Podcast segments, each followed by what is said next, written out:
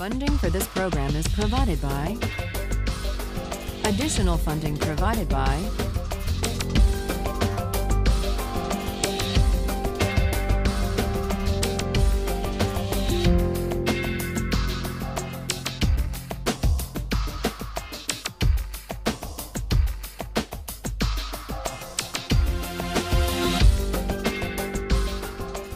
We turn to Aristotle after examining theories,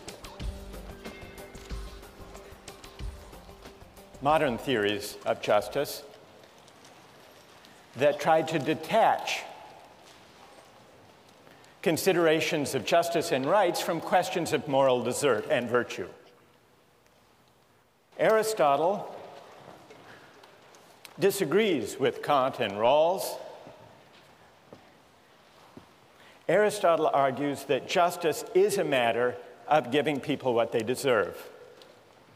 And the central idea of Aristotle's theory of justice is that in reasoning about justice and rights, we have unavoidably to reason about the purpose or the end or the telos of social practices and institutions. Yes, justice requires giving equal things to equal persons, but the question immediately arises in any debate about justice equal in what respect?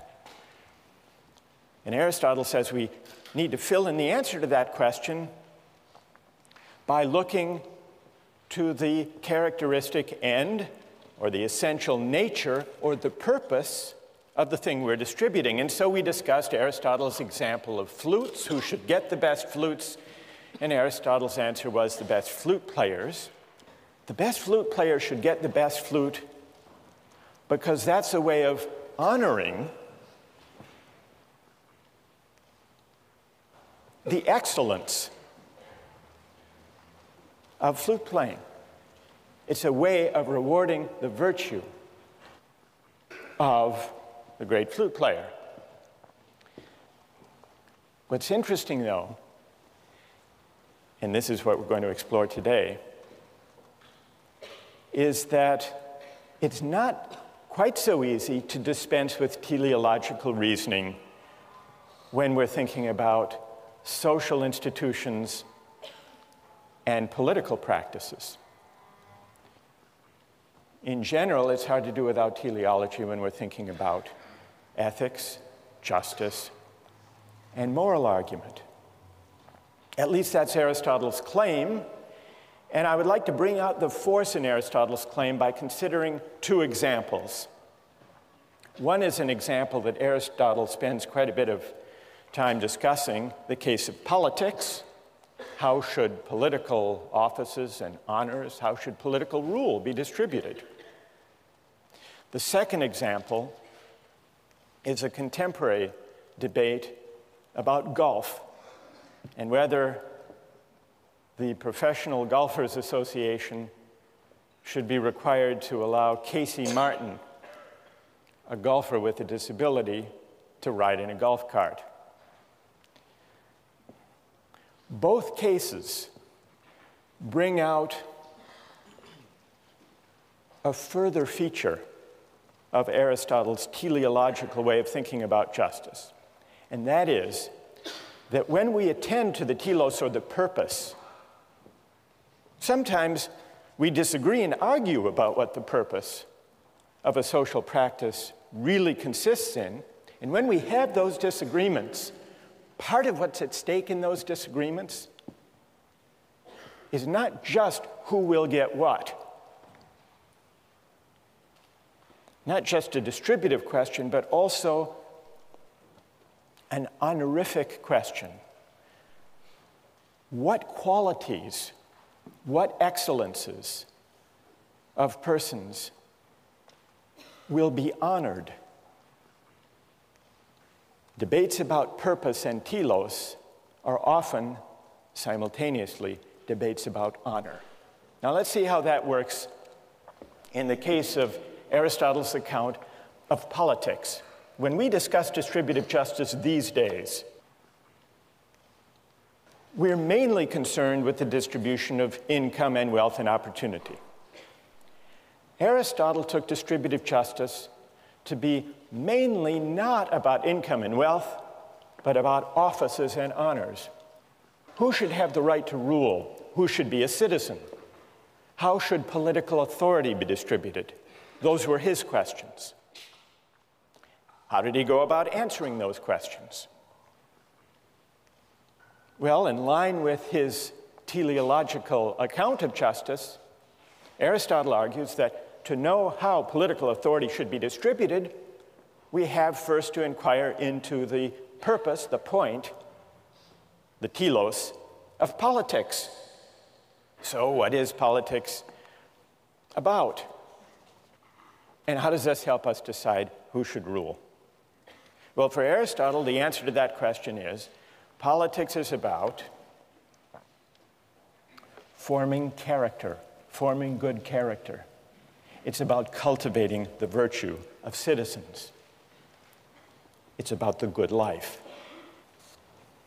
The end of the state, the end of the political community, he tells us in Book Three of the Politics, is not mere life. It's not economic exchange only. It's not security only. It's realizing the good life. That's what politics is for, according to Aristotle. Now, you might worry about this.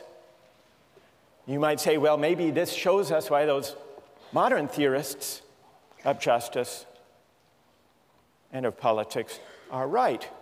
Because remember, for Kant and for Rawls, the point of politics is not to shape the moral character of citizens, it's not to make us good. It's to respect our freedom to choose our goods, our values, our ends, consistent with a similar liberty for others.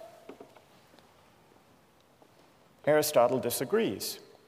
Any polis which is truly so called, and is not merely one in name, must devote itself to the end of encouraging goodness. Otherwise, political association sinks into a mere alliance.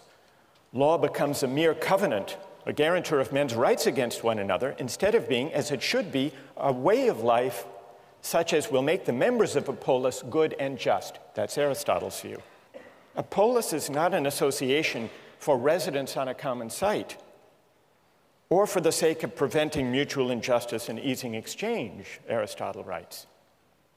The end and purpose of a polis is the good life, and the institutions of social life are means to that end. Now, if that's the purpose of politics, of the polis, then Aristotle says we can derive from that the principles of distributive justice, the principles that tell us who should have the greatest say, who should have the greatest measure of political authority. And what's his answer to that question? Well, those who contribute the most to an association of this character, namely an association that aims at the good, should have a greater share in political rule and in the honors of the polis. And the reason is they are in a position to contribute most to what political community is essentially about.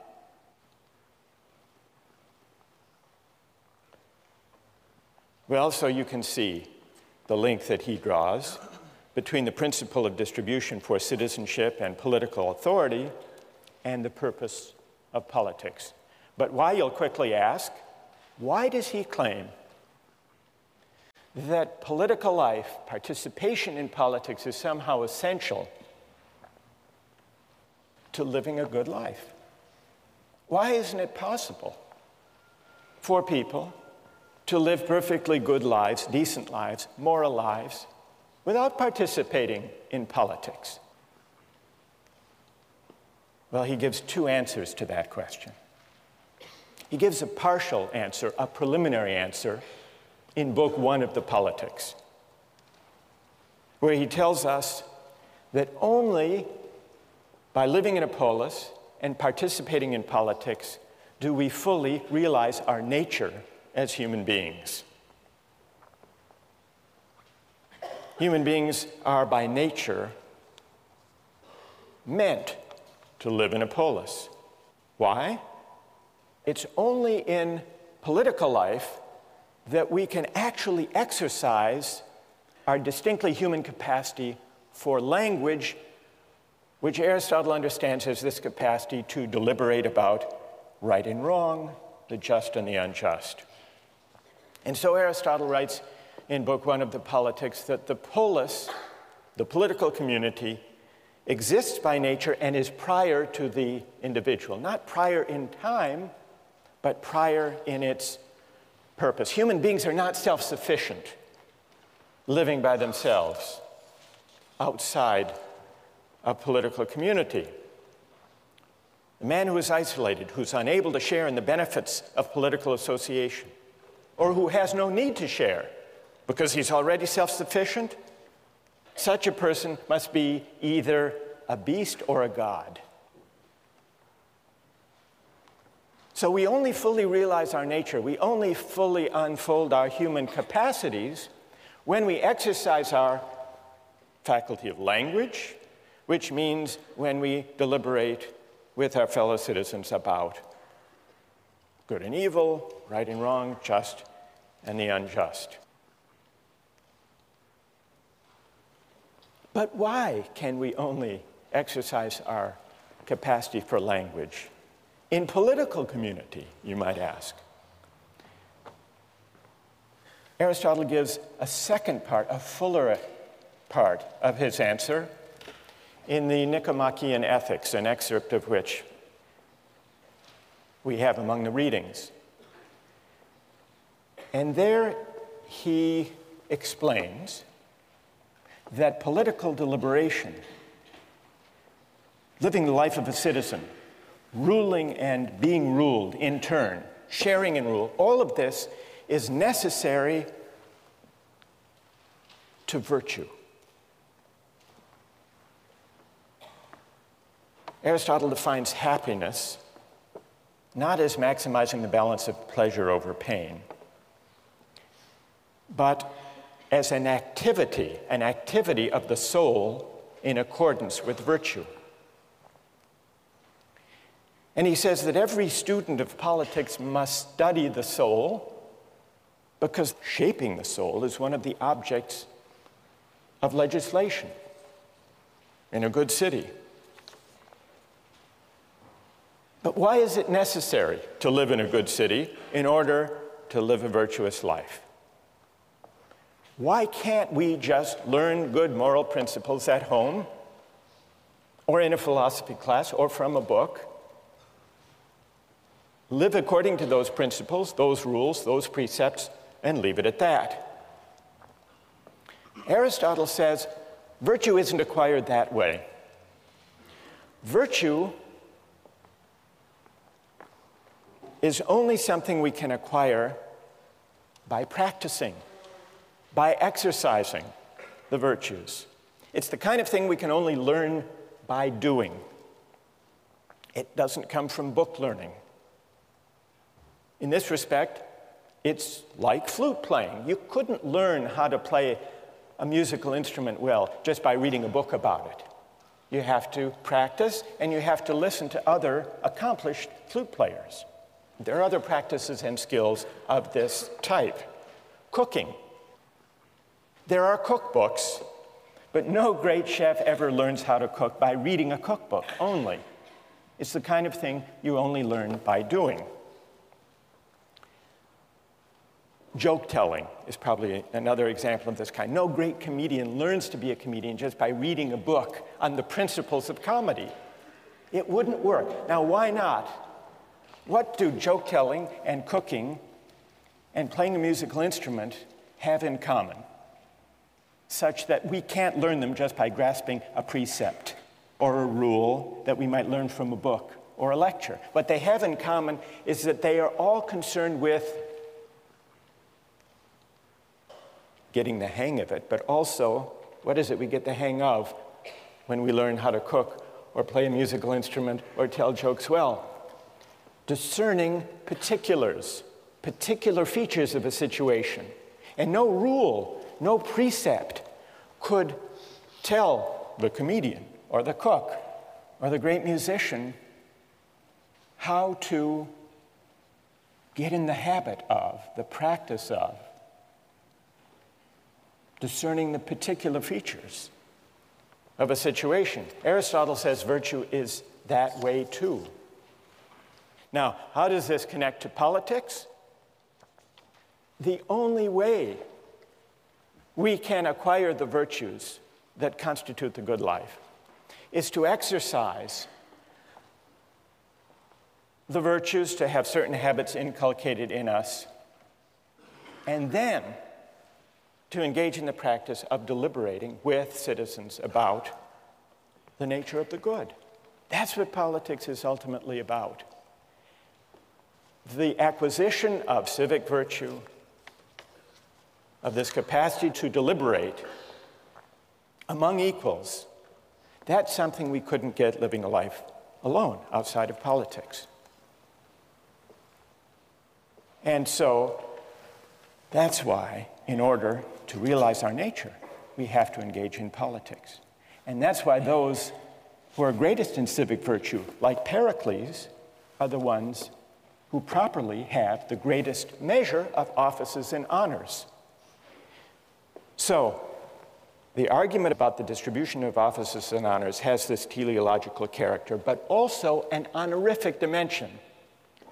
Because part of the point of politics is to honor people like Pericles. It isn't just that Pericles should have the dominant say because he has the best judgment and that will lead to the best outcomes, to the best consequences for the citizens. That's true, and that's important. But a further reason people like Pericles should have the greatest measure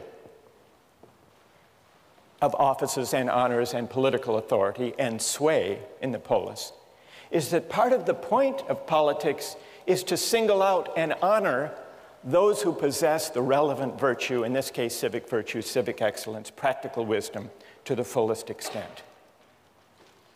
That's the honorific dimension bound up with Aristotle's account of politics. Here's an example that shows the link in a contemporary controversy, the link to which Aristotle draws our attention between arguments about justice and rights on the one hand, and figuring out the telos or the purpose of a social practice on the other. Not only that, the case of Casey Martin and his golf cart also brings out the link between debates about what the purpose of a social practice or a game is, on the one hand, and the question of what qualities should be honored on the other. The link between teleology and honor based principles of distributive justice. Who was Casey Martin? Well, Casey Martin is a very good golfer able to compete at the highest levels of golf, but for one thing. He has a rare circulatory problem in his leg that makes it very difficult for him to walk. Not only difficult, but dangerous. And so he asked the PGA, which governs the Pro Tour in golf, to be able to use a golf cart when he competed in professional tournaments. PGA said no, and he sued under the American for Disabilities Act. He sued in a case that went all the way to the United States Supreme Court. The question the Supreme Court had to answer was Does Casey Martin have a right that the PGA provide him, allow him to use the golf cart on the tour or not? How many here think that, from a moral point of view, Casey Martin should have a right to use a golf cart? And how many think that he should not have a right to a golf cart in the tournaments? So the majority are sympathetic to Casey Martin's right, though a substantial minority disagree. Let's first hear from those of you who would rule against Casey Martin. Why would you not say that the PGA must give him a golf cart? Yes. Since the inception of golf, because it's been part of the sport, it's now intrinsically part of golf, walking the course. And thus, because it's intrinsic to golf, I'd argue that not being able to walk the course is just not being able to perform an aspect of the sport which is necessary to performing at a professional level. Good. Stay there for a minute. What's your name? Tommy. Are you a golfer, by the way, Tom? Uh, not so much, but yeah, a little bit. Are there any, are there any uh, golfers here? I mean, real golfers? Thank you, Professor. That was. No, no. I, I'm just taking your word for it. Who are there? Is there someone here on the golf team? Yes? Tell us your name and uh, tell us what you think. Uh, my name is Michael, and I usually take a cart, so probably the probably the wrong person to ask. Is that why your hand went up slowly when I? Yes. All right. Um, but Tom is saying, let's. Uh, Tom said a minute ago that at least at the professional level, walking the course is essential to the game. Do you agree? I would, yes. You do? Then why do you take a cart? and you call yourself a golfer? No, I'm, no, no, no, no. I'm kidding. I'm kidding. What, what, do, you say, what do you say to that? I, I, when I have walked a course, it, it does add tremendously to the, to the game. It makes it a lot harder, it really does. Yeah? All right, let's, let's hear Michael and Tom stay there. Let's hear from people who uh, say that he should have a right to a golf cart. Why? Who's prepared to defend that position? Yes.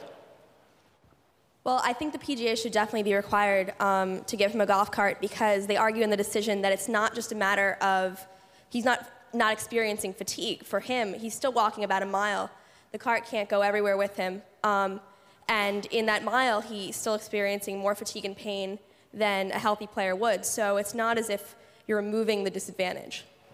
What's your name? Riva. Riva, what do you say to uh, Tom's point that walking the course is essential to the game? It would be as if um, a disabled player could play in the NBA uh, but not have to uh, run up and down the court.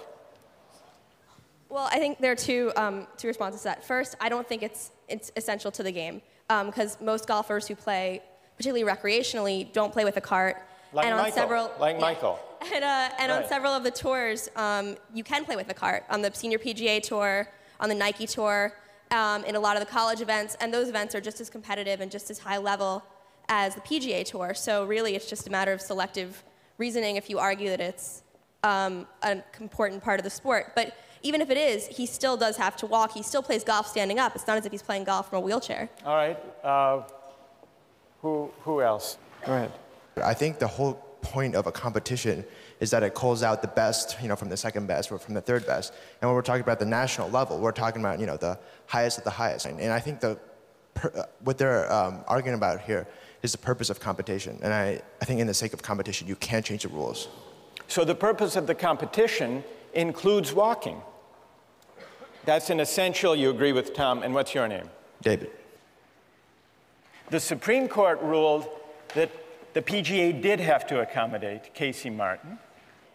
And they did it on grounds that Riva mentioned that walking isn't really part of, an essential part of the game. They cited testimony saying that walking the court consumes no more calories than you get eating a Big Mac. That's what walking is in golf. According to the majority, Scalia was in dissent. Justice Scalia agreed with David. He said, There is no purpose It's not, and it's certainly not for courts to try to figure out the essential purpose of golf. Golf, like any game, is strictly for amusement. And if there's a group that wants to have one version of the game, they can have that version of the game. And the market can decide whether people are amused and like and show up for that and watch the television broadcasts. Scalia's dissent was an anti Aristotelian dissent. Because notice two things about the argument. First, we're thrust into a discussion about what the essential nature or purpose or telos of golf really is. Does it include walking? And here's something I think is rumbling beneath the surface of this debate whether walking partly determines whether golf is really an athletic competition. After all, the ball sits still. You have to put it in a hole. It's is it more like basketball, baseball, and football, golf, and athletic competition? Or is it more like billiards? the ball sits still there too. You can be out of shape and succeed. It involves skill, but not athletic skill. Could it be that those professional golfers who excel at golf have a stake in golf being honored and recognized as an athletic event not just a game of skill like billiards. And if that's what's at stake, then we have a debate about the purpose, the teleological dimension, and also a debate about honor. What virtues, really, does the game of golf honor and recognize? Two questions to which Aristotle directs our attention. We'll continue on this case next time.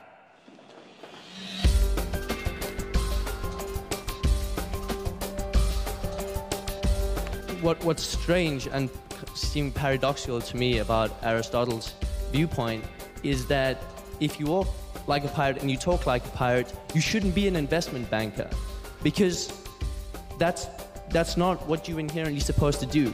If you have a peg leg and an eye patch and a disgruntled disposition, you know, uh, you should be on a pirate ship on the high seas. Um, so he doesn't. His. Uh, some would say. Some would say the, the distinction between the two vocations is not as clear as you suggest. When we ended last time, we were talking about whether Casey Martin has a right to ride in a golf cart in the PGA tournaments. And it's worth remembering how we got into this debate and what's at stake for an understanding of political philosophy. Remember, we were looking at Aristotle's theory of justice, and one way of describing his approach to justice, we've called it teleological.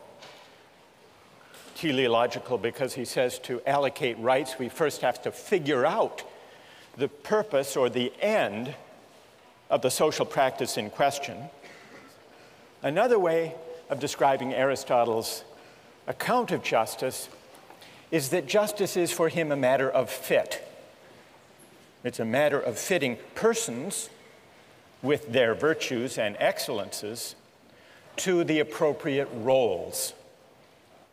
Now, I want to finish our discussion about Casey Martin and his claim for a golf cart, and then go back to one more consequential application in Aristotle, namely the question of slavery. What do you think about Casey Martin's request should there be an accommodation or not, given the nature of the game and of the tournament and its purposes? Isn't it discrimination if he's not provided the golf cart as an accommodation? Say some. Others reply, no, if he got a cart, it would be unfair to the other golfers because they exert themselves, become winded, fatigued, walking the course. That's where we left it. What about the fairness argument? Okay, Jenny. My question was why doesn't the PGA just make the option of a cart available to all golfers? Um, from our readings, I learned that there are many golf tournaments other than the PGA where using a cart is not prohibited, and for something like the seniors tournament, it's even allowed and encouraged. So why doesn't the PGA just do that? Let everybody use a cart. Or give everyone the option of using a cart and let them pick. So the traditionalists can say, well, I still choose to walk the course, but I do that knowing that I will be more tired at the end than the people who took the cart. Good. All right, so what about Jenny's solution? For the sake of fairness, don't give Casey Martin an advantage, if indeed there is an advantage to riding in a cart. Let everyone who wants to use a cart. Is everyone happy with that solution? Does it put to rest this whole dilemma? Who has an answer for Jenny? Yes. As was brought up last time, if you do that, you you kind of ruin some of the spirit of golf, as a lot of people like to see it, if you let everybody take a cart. Um, even though it gives everybody the same playing field now, it sort of makes golf less of an athletic game, like you pointed out last class. It's just like um, if someone decides to go into another sport and they want an advantage, like if you have swimming, and then you say, okay, he wants flippers, so why don't we just allow everyone to have flippers during swimming? And what would that do to the Olympic swimming competition if people were free to use Jenny? And here we better let Jenny reply to this. Da says it would sort of spoil the spirit of the athletic competition as if in Olympic swimming you let anyone who wanted to swim with flippers. All right, Jenny, what do you say to Da? It would spoil the spirit of it.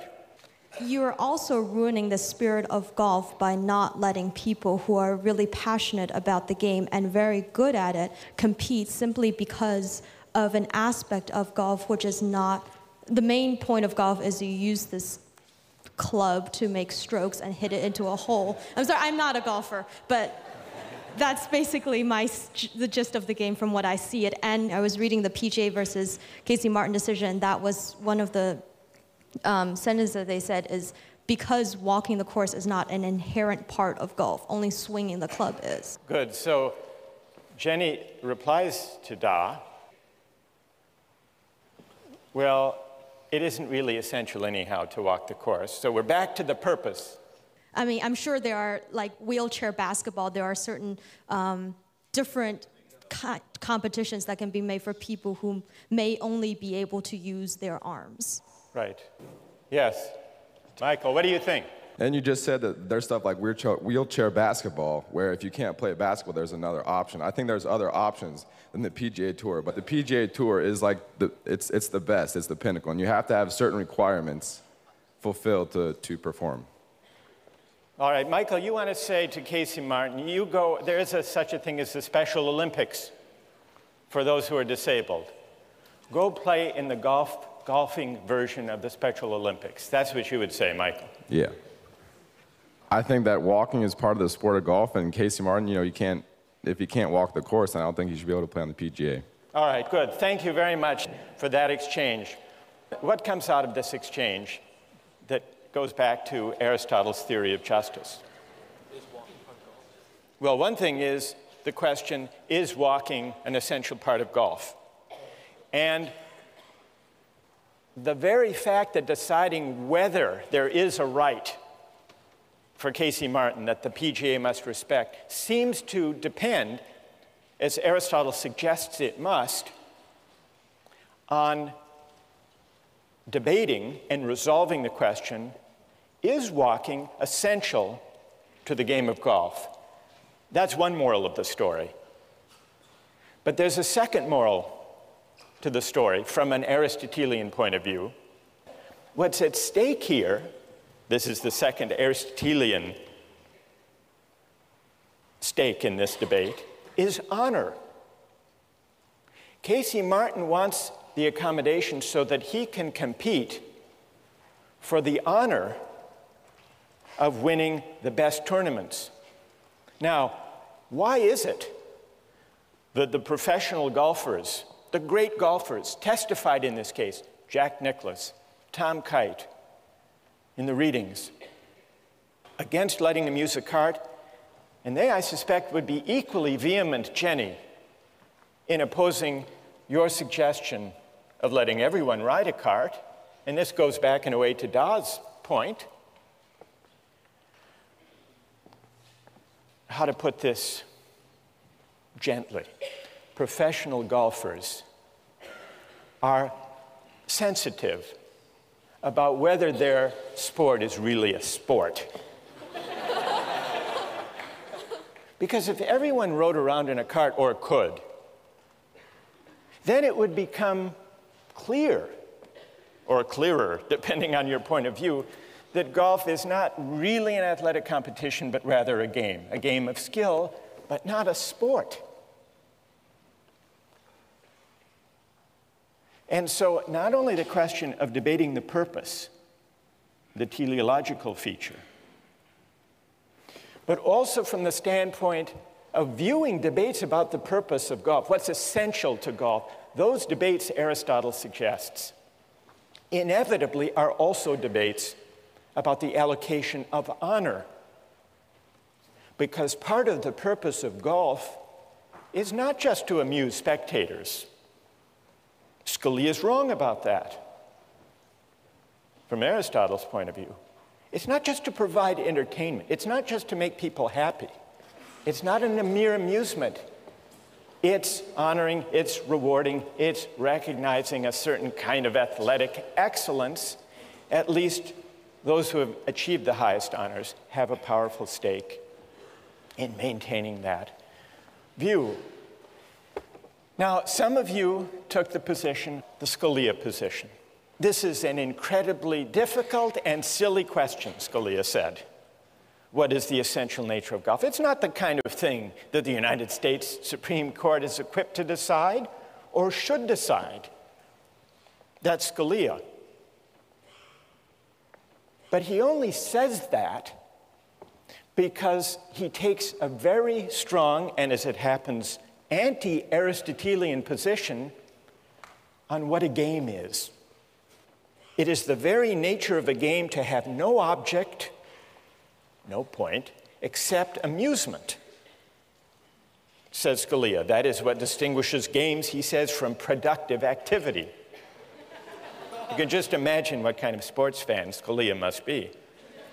And so he says it's impossible to say that any of a game's arbitrary rules is essential.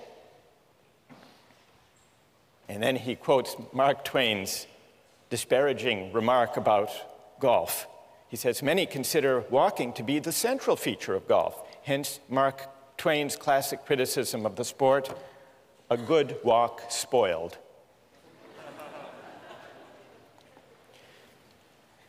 but Scalia misses an important feature of games and the arguments about rights and fairness that arise from games when he casts games, sports, athletic competitions as solely for the sake of amusement, as solely a utilitarian activity.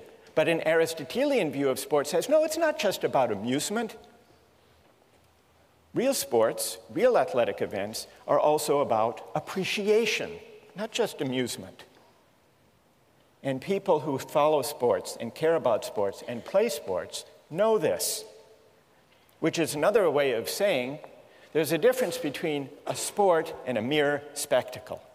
And the difference is that a sport is a practice that calls forth and honors and prizes certain excellences, certain virtues, and the people who appreciate those virtues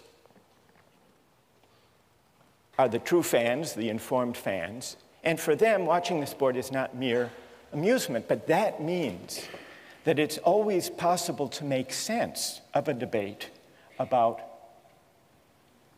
what feature of a sport is essential to it. We can make sense of these arguments. Never mind the question whether the court should decide. The PGA, in its own internal deliberations, can make sense of that debate, which is why they cared very much about their view, insisting on their view, that walking and exertion and fatigue are essential, not peripheral parts of sport. Well, this is all to illustrate the teleological and the honorific feature of debates about rights, which Aristotle says we need to take account of in thinking about justice. Now, I want to begin for us to consider whether Aristotle's theory of justice is right or wrong, whether it's persuasive or unpersuasive. I want to get your thoughts about that. But I want to anticipate one obvious and important objection. If justice is about fit, fitting persons to roles, matching virtues to the appropriate honors and recognition, if that's what justice is, does it leave room for freedom? And this is one of the main objections to Aristotle's teleological account of justice. If certain roles, social roles, are fitting or appropriate to me, where does that leave my right to choose my social roles, my life purposes for myself? What room does teleology leave for freedom? And in fact, may remember, Rawls rejects teleological accounts of justice because he says that teleological theories of justice threaten the equal basic rights of citizens.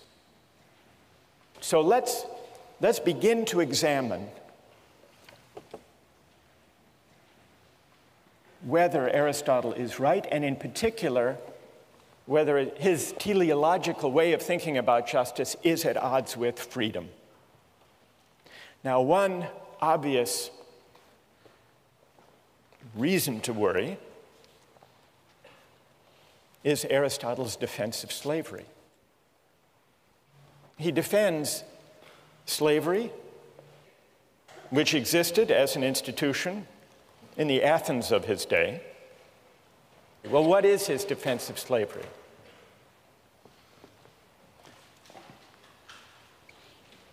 Two things, two conditions have to be met for slavery to be just.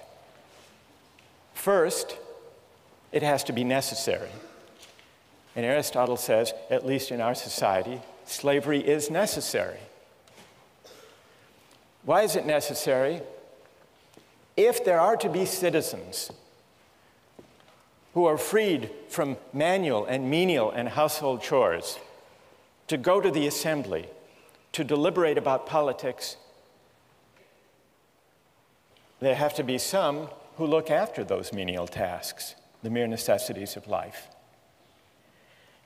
He says, unless you could invent in some science fiction a technological fix then there are going to be those who have to do the hard and difficult and menial labor if there are to be citizens deliberating about the good and realizing their nature. So slavery is necessary for the life of the polis, for there to be open to citizens. The life of deliberation, of argument, of practical wisdom. But there's a further condition that has to be met. Slavery has not only to be necessary for the community as a whole to function, but it also has to be the case, remember the criterion of fit? It also has to be the case that there are some people for whom being a slave is the just or the fitting or the appropriate condition. Now, Aristotle agrees that by his own standards, both of those conditions must be met, must be true, if slavery is to be just. And then, in a deplorable passage, he says, Well, it is true that there are some people who are fit by nature, who are cut out to be slaves. These are people who differ from ordinary people in the same way that the body differs from the soul. These are people who are meant to be ruled. And for them, their nature is best realized if they're slaves. They can recognize reason in others, but they can't partake of it, they can't exercise it. And somehow we can know this. Now, Aristotle must have known that there was something dodgy, something strained about this claim, because he quickly acknowledges that those who disagree may have a point. And what those who disagree point out is that there are a lot of people in Athens who are slaves, not because they were born to be slaves or fit to be slaves, but because they were captured, they were losers in a war. And so Aristotle admits that as practiced in ancient Athens, slavery didn't necessarily line up with who actually is fit or born to be a slave, because some actual slaves just were slaves by bad luck, by being captured in a war. And on Aristotle's own account, even if it's necessary to have slavery for the sake of, this, of citizenship, it's unjust if people who aren't properly slaves are cast in that role. There is a misfit. Aristotle recognizes that slavery for those who aren't fit for the task is a kind of coercion. The reason slavery is wrong is not because it's coerced. Coercion is an indicator that it's wrong because it's not natural. If you have to coerce someone into a role, that's a pretty good indication that they don't belong there, that that role isn't fitting for them. And Aristotle recognized this. So, all of this is to say the example of slavery, Aristotle's defense of it, doesn't show that there's anything wrong in principle with teleological argument or with the idea of justice as fit between persons and roles, because it's perfectly possible within Aristotle's own terms to explain what's wrong with this application, this practical application that he made of his theory. I want to turn to the larger challenge to Aristotle in the name of freedom, but before I do that, I want to see what people think of Aristotle's account of justice as fit, his teleological way of reasoning about justice, and the honorific dimension of rights and of distributive justice that emerged in our discussion of flutes and politics and golf questions of clarification about Aristotle, or objections to his overall account? Yes? My objection to uh, Aristotle is that he wants to match uh, a person to a role. And, you know, if, if you walk like a pirate and you talk like a pirate, you know, you should be a pirate. And, and that is what is right. Um, and so what, what's strange and seem paradoxical to me about Aristotle's viewpoint is that if you walk like a pirate and you talk like a pirate, you shouldn't be an investment banker because that's, that's not what you're inherently supposed to do. If you have a peg leg and an eye patch and a disgruntled disposition, you know, uh, you should be on a pirate ship on the high seas. Um, so he doesn't, his. Uh, some, would say, some would say the, the distinction between the two vocations is not as clear as you suggest. All right, but that's good. I take the point. Yes. Go ahead. It just seems to ignore individual rights. So I might be the perfect janitor in the whole world, and I can do that job the most efficiently out of anybody that exists right now, but I might not want to do that. I might want to do any other number of pursuits, and it seems to say that that isn't really a good option for me. All right, and what's your name? Mary Kate. Good. All right, let's, uh, let's take a couple more. Yes? I think that the golf cart exchange sort of brought up what I see as my main objection to this theological um, mode of reasoning. I mean, Michael, I think that was your name, right? Believes that walking is an inherent part of golf. Myself, I believe that walking is not an inherent part of golf. And I feel that no matter how long we debate this particular point of contention, we're never going to reach an accord. The theological framework of reasoning, I believe, doesn't really allow us to come to any sort of agreement. All right, and what's your name? Patrick. Patrick. All right, let me try to address this set of objections to Aristotle. Let me start with Patrick's. It's an important objection. We had a debate about whether walking is essential to golf, and even in so seemingly trivial, or at least contained a case as that, we couldn't agree. How can we possibly hope to agree when the stakes are higher and when we're debating the fundamental purposes or ends of political community? And so, if we can't agree on what the ends or the goods of our shared public life consist in, how can we base justice and rights on some notion of what the end or the purpose or the good consists in? That's an important objection, so much so that much modern political theory takes that worry about disagreement over the good as its starting point and concludes that justice and rights and constitutions should not be based on any particular conception of the good or the purposes of political life, but should instead provide a framework of rights that leaves people free to choose their conceptions of the good, their own conceptions of the purposes of life. Now, Mary Kate said, What if a person is very well suited to having a certain role, like the role of being a janitor, but wants something else, wants to reach higher, wants to choose another way of life? So that goes back to this question about freedom. If we take our bearing as persons from roles that are said to fit our nature, shouldn't it at least be up to us to decide what those roles are? In fact, shouldn't it be up to us to define what roles are suitable to us?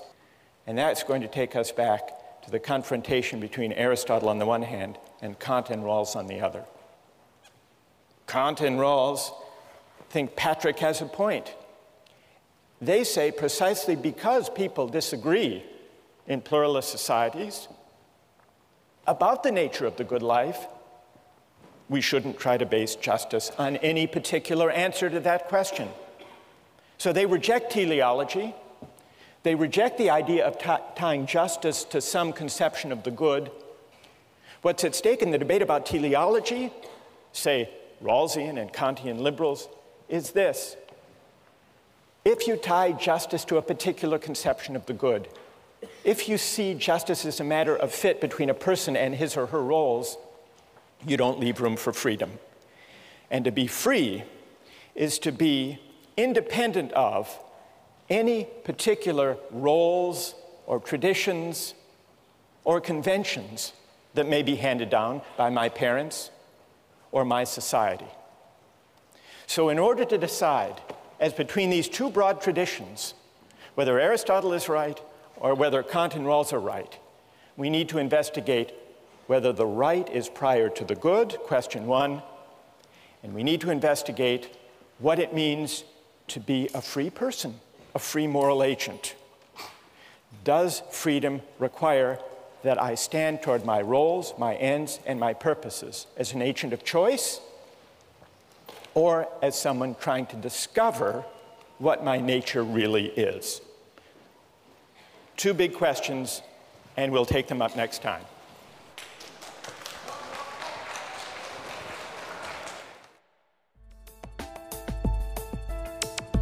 Don't miss the chance to interact online with other viewers of Justice. Join the conversation, take a pop quiz, watch lectures you've missed, and learn a lot more. Visit justiceharvard.org. It's the right thing to do.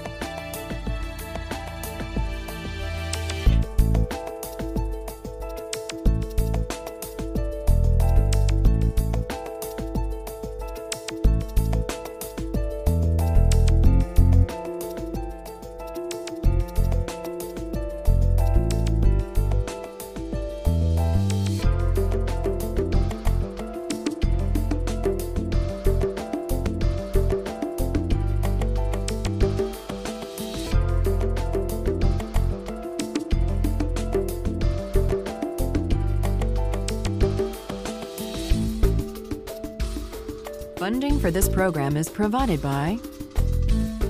Additional funding provided by